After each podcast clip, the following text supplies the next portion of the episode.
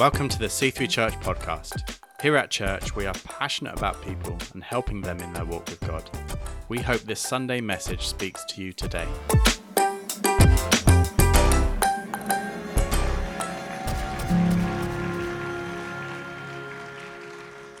Thank you for your wonderful, warm welcome.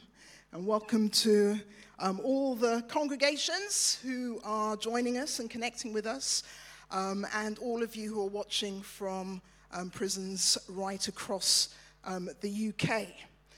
Thanks especially for this opportunity to contribute to this series on Romans, particularly since I get to contribute by speaking about Romans chapter 8, which is an incredibly important theme of hope. I like the fact that Andrew Ollerton has described Romans chapter 8 as the summit of hope, because I recently gained a whole new appreciation and respect for the view from a summit. I was in Sri Lanka a couple of weeks ago trying to get some vitamin D that didn't come out of a capsule, and also trying to get my natural color back. And our guide told us we'd be visiting this UNESCO's World Heritage Site called the Lion Rock Sigiriya. And some of you may have heard of it, or even been there yourself. But when we arrived, he broke the news that we'd be climbing this thing. Now, he meant walking, but it was all the same to me, to be frank. And I suddenly realized that I'm a city girl, because the thing that went through my mind was, isn't there a lift? 1,202 terrifying steps later, I ended up here.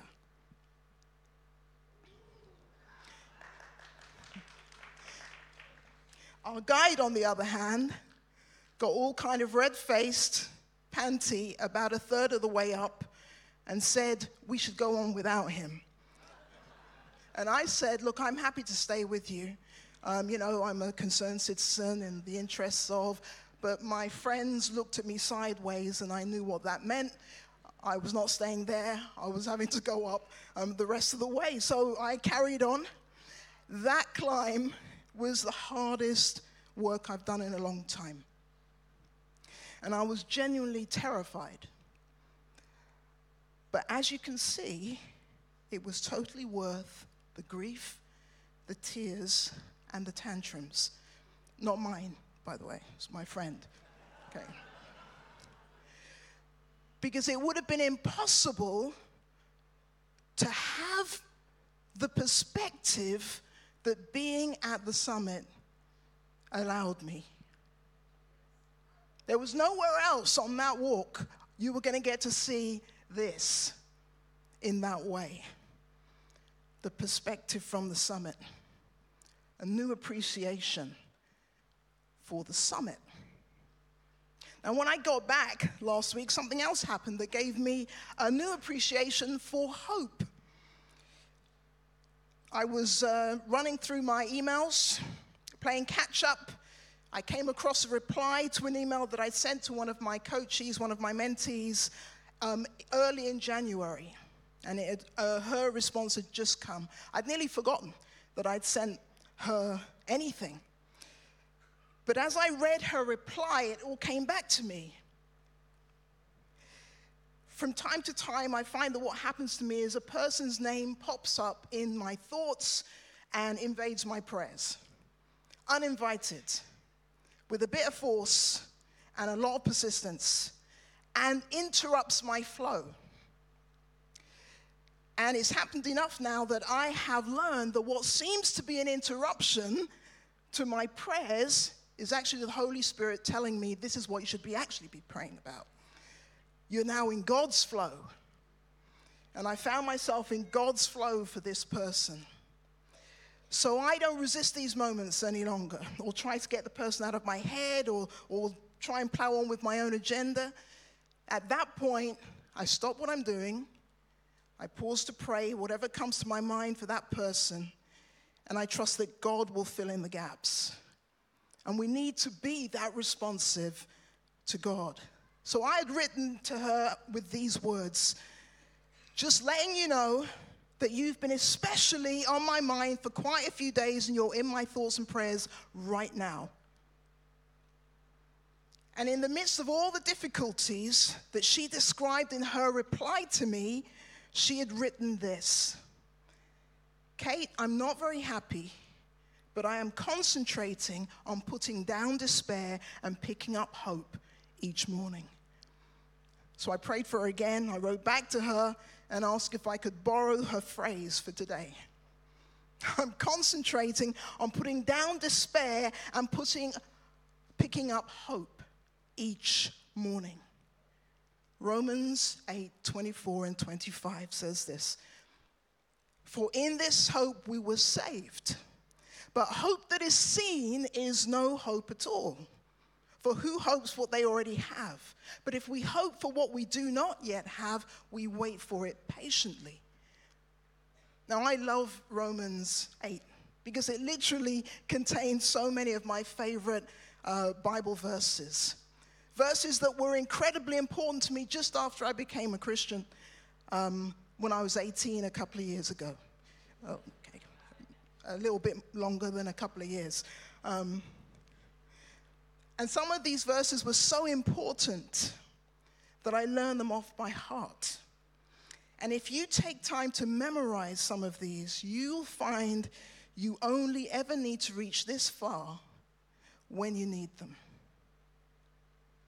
And trust me, you will need some of these. So this is the summit.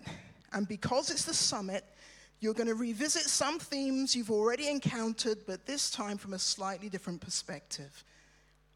The Greek word for hope that's used here in Romans 8 is the word elpis.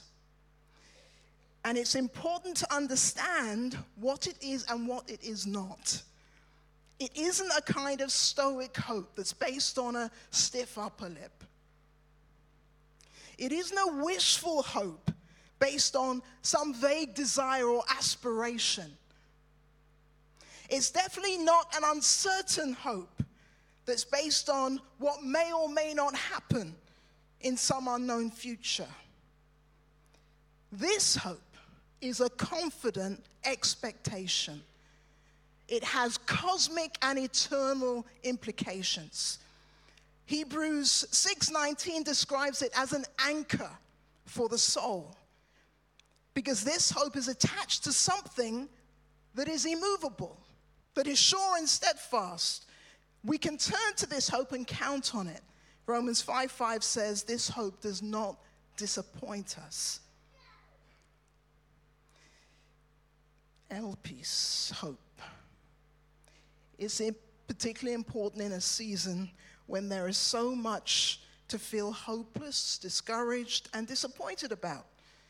In here and out there. We're witnessing tensions and challenges in our communities, nationally, globally, like never before. Not long ago, I was interviewed by a Christian magazine prior to speaking at a conference in Europe. And one of the questions I was asked was this: what do you think the role of the church should be amid global challenges, dwindling congregations, and declining members? Not a lot of hope there. So the first thing I did was to point out that although we in Europe might feel a bit depressed about the church from time to time, it isn't actually in decline. In some parts of the world, it's growing at pace. And in the global south, it's exploding, literally. And I thought I'd also make the point that throughout history, the church has faced an eye-watering array of trials and challenges, ranging from near extinction, persecution, poverty, exile, refugee crisis, war, climate disasters, political oppression, and more. And in the midst of it all, the church's role and fundamental mission has never changed. We are still called to become disciples of Jesus and to make disciples for Jesus. We're still called to be salt and light. And historically, we've done this best when we've practiced exactly what my coachee is doing. To put down despair and pick up hope every morning. Now, whenever I speak to a group of Christians anywhere in the world, I know there were always people in the room who were wrestling with feelings of discouragement. The dictionary defines discouragement as a feeling of despair in the face of obstacles, a state of distress, a loss of and sense of enthusiasm, drive, or courage. And some in the room are discouraged over their children, their marriage, their health, their ministry, their work, their achievements, their churches. And even when things are going well, some are feeling challenged and others are feeling deflated and disappointed about their finances, politics, the economy, the world, or unanswered prayer. Perhaps you hoped that the government, business leaders, or authority figures would do the right thing by the poor, the disenfranchised, the marginalized, the environment, the peace efforts in the Middle East, Ukraine, DRC, South Sudan. Maybe you hoped people would act more like a climate emergency was an emergency. Maybe you thought racism was over after George Floyd. Or that Christians would always be healthy, wealthy, and protected if they're doing God's work. I received news this past week of a tragic accident in East Africa. Christian workers who died in a car accident. 11 died. 5 are still in hospital. I can't tell you where it is for security reasons, but 5 are still in hospital. 2 are critical. Pray for them. God knows who they are. If we put our hope in governments, multinationals, and celebrities, we will be disappointed. If we put our hope in family and friends, they will sometimes let us down.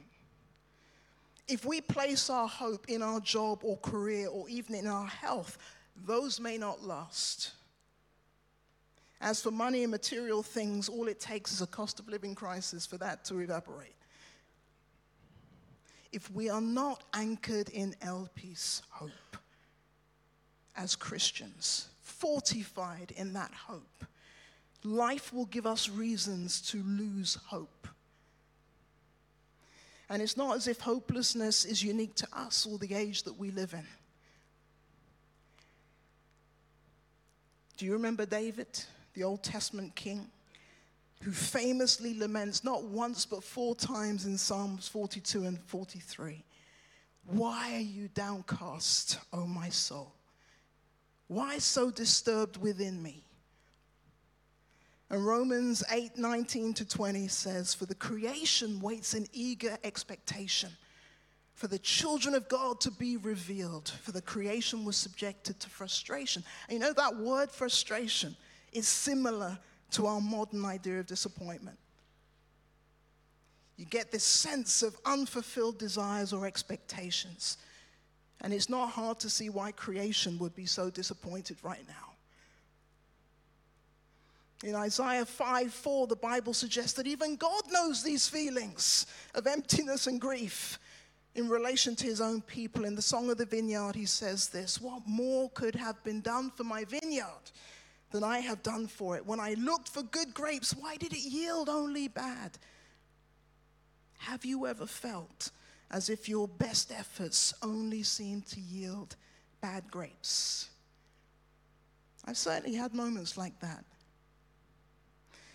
Many of the Psalms are a recognition that challenging and unruly feelings are a normal part of everyone's journey through life. But in today's world, we can forget that having feelings is not the same as our feelings having us. We all need to choose to put down despair and pick up hope every morning. And you know, the Christians in Rome were no different. They were considered atheists. because they refused to worship the Roman gods everyone else was worshiping.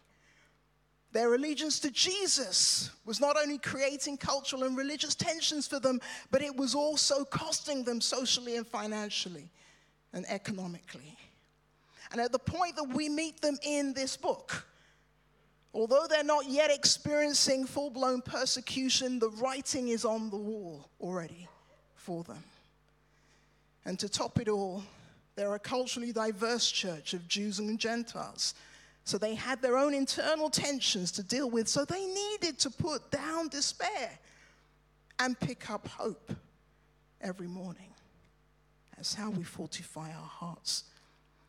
What I love about what Paul does in Romans 8, which is easily one of the most significant chapters in the New Testament and in the entire Bible, is he shows us very clearly where hope comes from.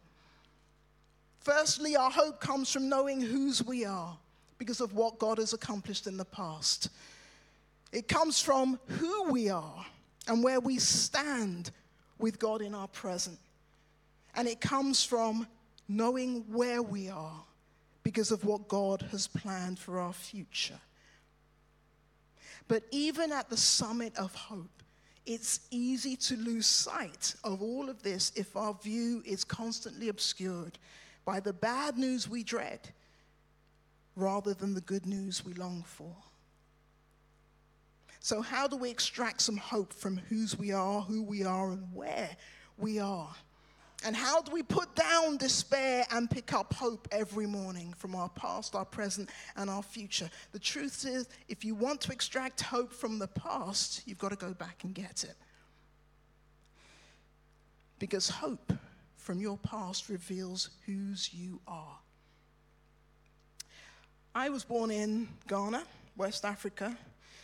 And in the land of my birth, there is a language that is known as Adinkra. It's a symbolic language. It represents particular concepts, aphorisms, and one of the symbols is the sankofa. Sometimes it's represented as a heart, as you can see, like this, and sometimes it's represented as a bird that's flying forward while looking back with an egg in its beak. And the sankofa literally means it is not taboo to go back for what you forgot, or left behind. In other words, if you want to achieve your potential moving forward, you've got to reach back and gather the best that your past can teach you. Some cultures see the future in that way. There's a Maori proverb which translates as, "I walk backwards into my future with my past in full view." The interesting thing is that is how the Hebrew prophets saw the past and the future. They went through life as if they were sitting on a train, facing the direction that they had come from. We think the Hebrew prophets were interested in the future, always looking that way. They were looking back at the past. And as they looked back at the past and saw the journey the people of God had already taken with God, they were able to interpret what was going to happen in the future that was behind them that they couldn't see. That's how that worked. And it was clear that their view of the past enabled them to have the insight and the foresight to direct the people of God. To stay hope-filled as Christians, we need to learn to travel through life facing the past, but moving forward into the future. Because there are things we forget. I love the fact that we did communion today. Remember me, remember me. Look back, remember what Jesus has done. Remember who he is to you. Because stuff happens. Stuff happens around us, it happens because of us, it happens in spite of us, and it happens to us. And a lot of the stuff that happens can leave us feeling confused about whose we are. Is God really for me? Is God really with me? The Christians in Rome had similar issues, and Paul helps them by pointing them to the past first. Romans 8, 1 to 11, I'm just going to read a couple of those verses. Therefore, there is now no condemnation for those who are in Christ Jesus, because through Christ Jesus, the law of the Spirit who gives life has set you free from the law of sin and death. And verse 11, and if the Spirit of him who raised Jesus from the dead is living in you, he who raised Christ from the dead will also give life to your mortal bodies because of the Spirit that lives in you. Now, obviously, that passage starts with a therefore. So therefore means what's about to come is connected to something that's already happened. And you can see what's already happened when you go back into chapter 7. And you've probably touched on this a little bit already. But chapter 7, particularly verses 18 to 24, Paul complains. He says, for I have the desire to do what is good, but I cannot carry it out. For I do not do the good I want to do, but the evil I don't want to do, this I keep doing. And then he says, verse 24, what a wretched man I am. Who will rescue me from this body that is subject to death? Then he answers his own question. And the answer he gives is the message of hope. It's hope for anyone who feels trapped in cycles of failure. The kind of cycles that Romans 7 describes. And his message is clear. There is now no condemnation. Regardless of the sin count, there is now no condemnation. Regardless of what the devil whispers in your ear, there is now no condemnation. Regardless of your greatest fear, there is now no condemnation. And it doesn't mean there are no consequences, don't get me wrong there. But what it means is that whatever you've done, wherever you've been, once you make that commitment to Jesus, it's no longer held against you. You don't have to keep checking in with God. God, am I forgiven? God, am I forgiven? God, am I forgiven? You don't have to do that. Because Romans 8:3 says, God sent his own son in the likeness of sinful flesh to be a sin offering. God has nailed your sin and mine to the cross. I think that deserves a hallelujah. Amen. Justice is done. And God has got you. There's also another reason we need to keep looking back to the past. Because we've not only been freed from the penalty of sin, we've been freed from the power of sin. The Holy Spirit is now living in us, helping us to grow to become the best versions of ourselves we could possibly be. No more can't. I can't do this. I can't. The Spirit is in us to turn our can'ts into I can. Because now it doesn't just depend upon me. The Spirit who raised Jesus from the dead is in me, is working in me, and helping me to become the person that God wants me to be. It's only as we face who we were in the past and allow the Spirit to metamorphose, transform us, that we become who we need to be for the future. Every now and again, you need to take a look back and say, my goodness, was I like that? Was that me? Praise God and hallelujah. That means I can continue to make progress in him.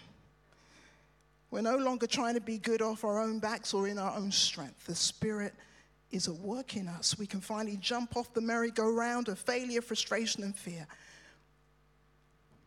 It's your past commitment to Jesus that secures whose you are. So if you haven't made that commitment yet, make it today. Because it's the only thing that enables you to have that sense of security.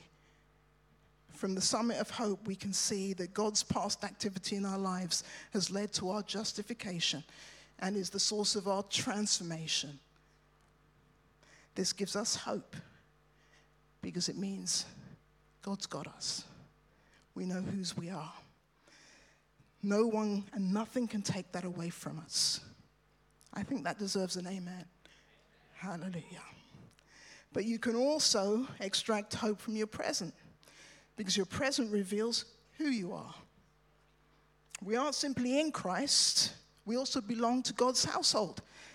Paul told the believers in Rome that the Holy Spirit had secured their place and ours in God's household, but instead of belonging there like slaves, as they would have expected, given the structure of Roman society, Paul said, you belong there not as slaves, but as children.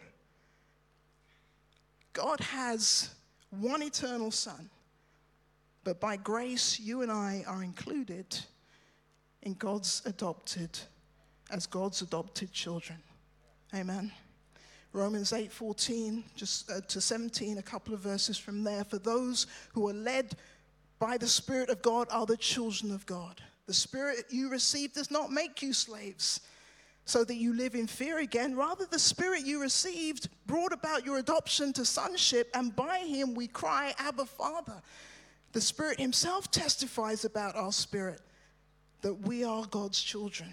Now, if we are children, then we are heirs, heirs of God and co-heirs with Christ. If indeed we share in his sufferings, in order that we may also share in his glory. So Paul attempts to explain all of that stuff. Andrew does this really well in his book, so I don't want to go too much into that. He attempts to explain all of this stuff using language and concepts that they would have understood within Roman life. But what I do want to say is this.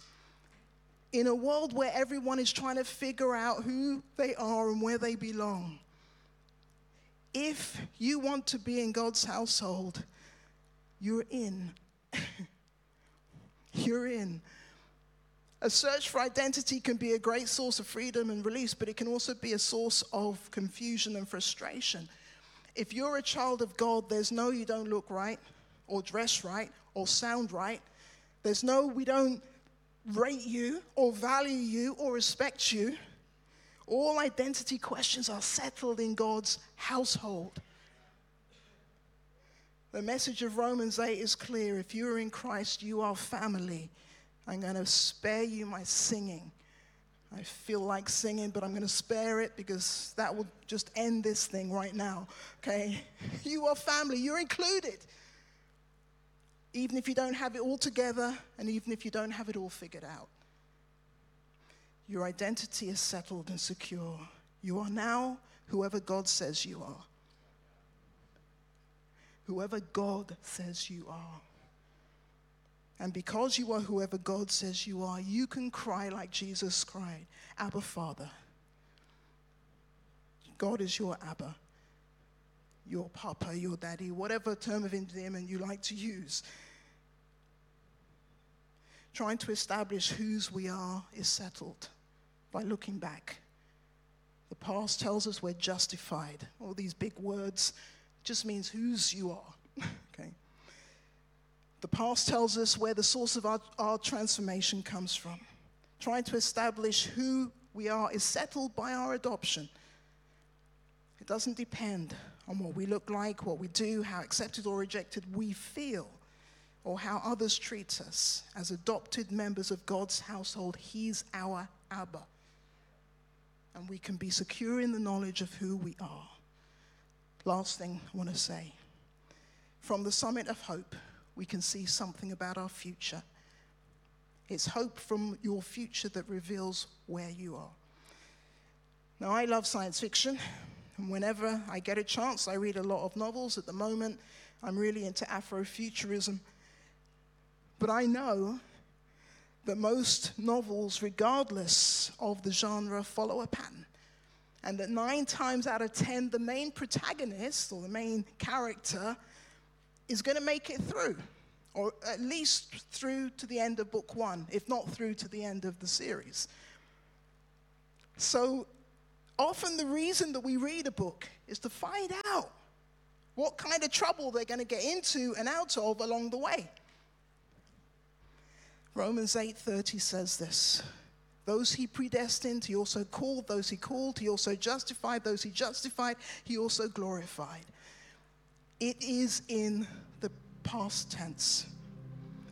In other words, although we haven't got there yet, we already know the end of our story. Because Jesus holds the future, Romans 8:30 gives us a sneak preview, so we already know how this ends. But we also know, because Romans 8 tells us, that the rest of the story may not be quite as straightforward as we would like it to be. And Romans 8 talks about trouble and hardships and angels and demons. It talks about structures and systems, powers. It talks about height and depth. It talks about all the things that we might bump into and have to wrestle with along the way. We may know the end, but we have a journey to make. And even creation, we're told, waits in eager expectation for us to complete it. You know, the thing I love in Romans 8 is it says that the whole creation has been groaning as in the pains of childbirth right up to the present time. The darkness that some of us experience, the struggles that we go to, it's not the darkness of the tomb. Guys, it's not, because it's the end. Romans 8:22 tells us it's the darkness of the womb. It's the darkness of the womb, the pains of childbirth. It's a tight, constricted, dark place, but it's not the end. Life comes out of here. Romans 8:25, but if we hope for what we do not yet have, we wait for it patiently. So make sure that your waiting is active, not passive. And that your hope is engaged, not indifferent. If you hope for direction, you seek guidance, yeah? If we hope for revival, we pray, yeah? If we hope for transformation, we become transformative, yeah? The hope that we have is a hope that is active. So if you're hoping for something, don't just sit there. Do something about it.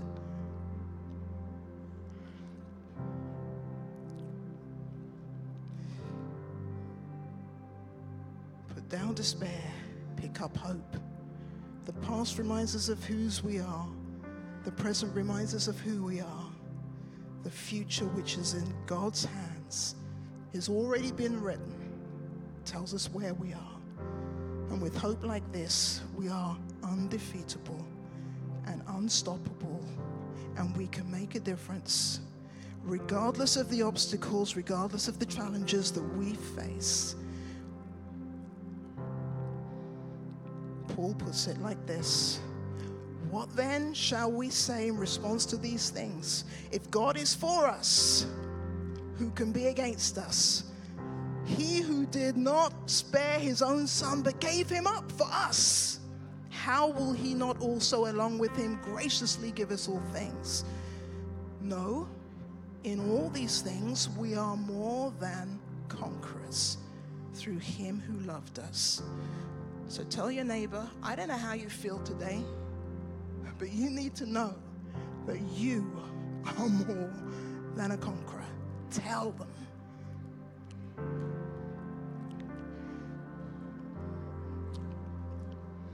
I know some of us don't like to talk in church. Kind of. And guess what? As long as you keep all these things in view, you are still here on the summit of hope. Amen. So God, we thank you for taking us up this steep incline. We thank you for giving us the energy and the grace and the strength to get there. We thank you for showing us where our hope comes from. We thank you for the promise that you will help us as we put down despair, put it down, and we pick up hope from our past, our present, and our future. And God, we say we trust you because you've gone ahead. You see it all, you know it all, and you hold us, you've got us. Thank you, Jesus. And everyone said, amen. God bless you. Stay hopeful.